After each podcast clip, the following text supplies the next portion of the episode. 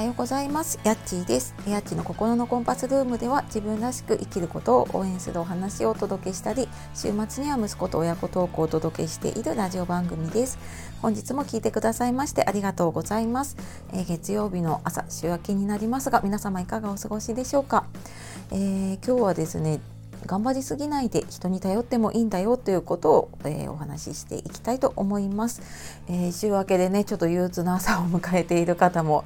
いるかなと思いますが、あの特にね、ワンママさんはもうあの子供を送り出してぐったりしながらね、出勤をしたりとかで本当に大変だと思います。えー、でね、あの仕事、子育てとか介護とかね、本当頑張りすぎてませんか？でね、人に頼らないでこう自分でやらなきゃって辛くなってないですかね。でこの人に頼ってもいいんだよっていう言葉、実は私ツイッターのフォロワーさんからの言葉というか、その方が筆文字っていうのを書いていて、この、えっと、サムネで写真貼らせていただいてるんですけど、でその方の書いた筆文字を私はメルカリを通して、えっと、購入させていただいたんですけど、なんかこの言葉を見た時にね、ちょっともう涙が溢れそうになっていて、であなんかちょっと私頑張りすぎてたなっていうのを、まあ、ちょっと前なんですけれどもね、ちょっと思ったことがありました。でなんか特にね、私もずっとあのフルタイムでワンママやってたので、まあ、そんな時ってもう頑張り続けないと毎日が回らなかったりっていうね、えーとまあ、極端な言い方すると本当過酷な現実がこうなんか毎日ね続いていて、でもうなんかやっぱりもう自分がやらないとこう回っていかないと思っていたから、人に頼ったら迷惑なんじゃないかなって、なんかその時ねずっと思っていて、なかなか人に頼れなかったんだよね。でもなんかある時気づいたのが、なんかもしかしたらそれって自分のこうなんか理想の女性像、一生懸命仕事を頑張っているとかね、でなんか自分の理想の母親像、なんかしっかりこう子育てに向き合っているとか、あの子供を子育てをちゃんとやっているとかね、そういうなんか理想の母親像みたいなのに縛られてるんじゃないかなっていうのをね、すごく気づいたんですよね。でなんかまあそれ気づけたのも、私コーチング受けたりとかね、 エヌエルピーっていう心理学を学んだりとかして、でその人に頼らないっていう、なんか自分でなんかそうやって頼らないでやっていこうって思っているのがあるんだけれども、それを例えばこうじゃあ頼ったらどうなるのかなっていうふうにちょっとこう発想を変えてみるっていうのかな。なんかそうすると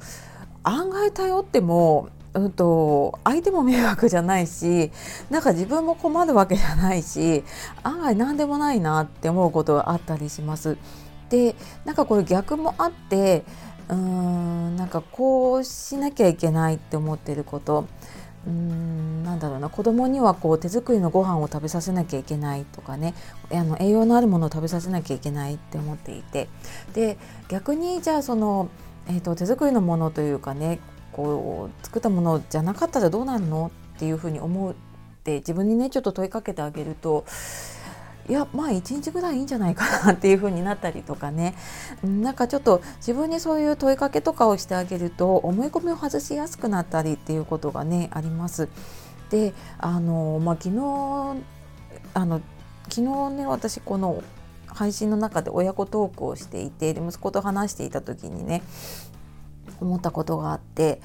なんか私はずっとこう働いてきていて、子供といる時間少なくって、なんかどこかにこう子供に悪いなとかあの遠慮してる自分がいたんですよね。でなんかゆっくり遊んであげられないしなって思っていたんだけれども、昨日あのその働いてるお母さんが働いていることについてどう思うかっていう話を、えっとしてるんですけれども、その中でねあの働いているのは別に当たり前だと思ってたって息子に言われて、結構私衝撃的だったんですよね。その昨日の息子の言葉がね、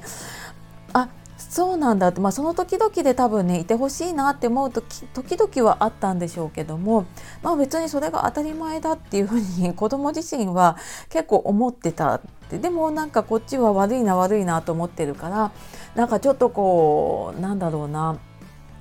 うんまあ、機嫌が悪かったりとかね、うーんなんかちょっと寂しそうに見えたりとかしたりとかすると、あなんか私のせいなんだとかって思ったりしていたんだけれども、もしかしたらそれは私の思い込みで、なんか息子は息子なりのなんか違うことでそういうふうに思ってたのかななんていうふうにねちょっと思ったりしたこともありました。